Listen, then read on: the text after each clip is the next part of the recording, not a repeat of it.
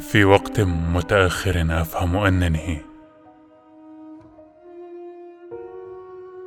أفهم أفهم أنني لا أنجح في التخلص من طبيعتي في كل مرة ينصحني الآخرون بذلك. لا أستطيع أن أكره نمو الاشياء مائلة بقلبي.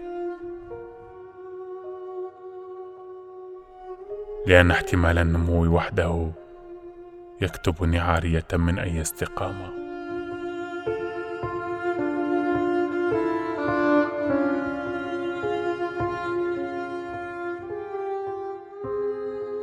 في وقت متأخر أعترف بجميل كل العابرين.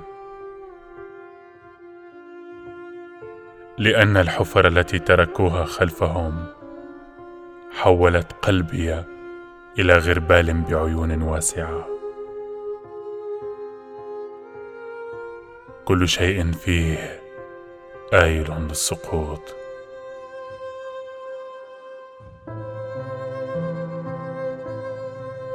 لأنني أخيرا بأصابع أقل. ودون ظل صرت أرى